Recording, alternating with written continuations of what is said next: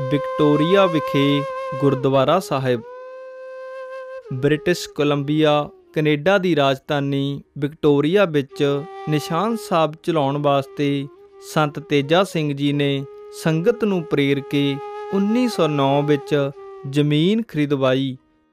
ਸਿੰਘਾਂ ਨੇ ਉਤਸ਼ਾਹ ਤੇ ਪ੍ਰੇਮ ਨਾਲ ਇਮਾਰਤ ਦੀ ਉਸਾਰੀ ਲਈ ਆਪਣੀਆਂ ਤਨਖਾਹਾਂ ਹਾਜ਼ਰ ਕੀਤੀਆਂ।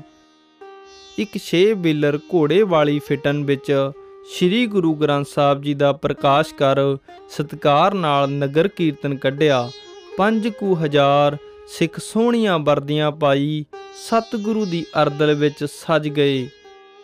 ਸੰਤ ਜੀ ਨੰਗੀ ਤਲਵਾਰ ਲੈ ਘੋੜੇ ਤੇ ਸਵਾਰ ਹੋ ਕੇ ਨਗਰ ਕੀਰਤਨ ਵਿੱਚ ਹਾਜ਼ਰ ਹੋਏ। ਬਾਜ਼ਾਰਾਂ ਵਿੱਚ ਗੋਰੇ ਗੋਰੀਆਂ ਅਚੰਭਤ ਹੋ ਕੇ ਕਹਿ ਰਹੇ ਸਨ ਅਜਿਹਾ ਸ਼ਾਨਦਾਰ ਨਜ਼ਾਰਾ ਅਸੀਂ ਕਦੇ ਵੀ ਨਹੀਂ ਦੇਖਿਆ।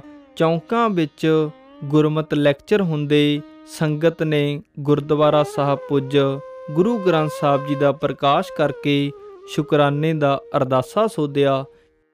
ਇੱਕ ਕੈਨੇਡੀਅਨ ਗੋਰੀ ਪ੍ਰੇਮਣ ਸ਼੍ਰੀਮਤੀ ਕਲਾਰਕ ਨੇ ਸੰਤ ਤੇਜਾ ਸਿੰਘ ਜੀ ਦੀ ਸੰਗਤ ਕਰਕੇ ਸਿੱਖ ਧਰਮ ਅਪਣਾ ਲਿਆ। ਵਾਹਿਗੁਰੂ ਗੁਰਮੰਤਰ ਦਾ ਸਿਮਰਨ ਕਰਨ ਲੱਗ ਪਈ। ਨਗਰ ਕੀਰਤਨ ਦੇ ਮਗਰੋਂ ਜਦੋਂ ਸੰਤ ਜੀ ਉਸ ਦੇ ਘਰ ਗਏ ਤਾਂ ਉਸ ਗੋਰੀ ਬੀਬੀ ਨੇ ਕਿਹਾ, ਮਿਸਟਰ ਸਿੰਘ, ਅੱਜ ਨਗਰ ਕੀਰਤਨ ਸਮੇਂ ਮੈਨੂੰ ਗੁਰੂ ਗ੍ਰੰਥ ਸਾਹਿਬ ਜੀ ਦੀ ਹਜ਼ੂਰੀ ਵਿੱਚ ਪੰਜ ਪਾਤਸ਼ਾਹੀਆਂ ਨੇ ਖੱਬੇ ਪਾਸੇ ਤੇ ਪੰਜ ਪਾਤਸ਼ਾਹੀਆਂ ਨੇ ਸੱਜੇ ਪਾਸੇ ਦਰਸ਼ਨ ਦਿੱਤੇ।